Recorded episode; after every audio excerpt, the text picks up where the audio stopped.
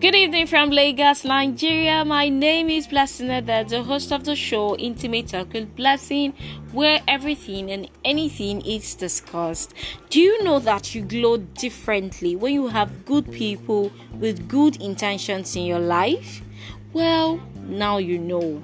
Listen, it's either you disband the circle or quietly remove yourselves from that circle of friends okay? It's for your own good. And the good thing is that you know them. You know them. You always have a feeling about this particular person. Follow it. It's it's, it's true. So follow it.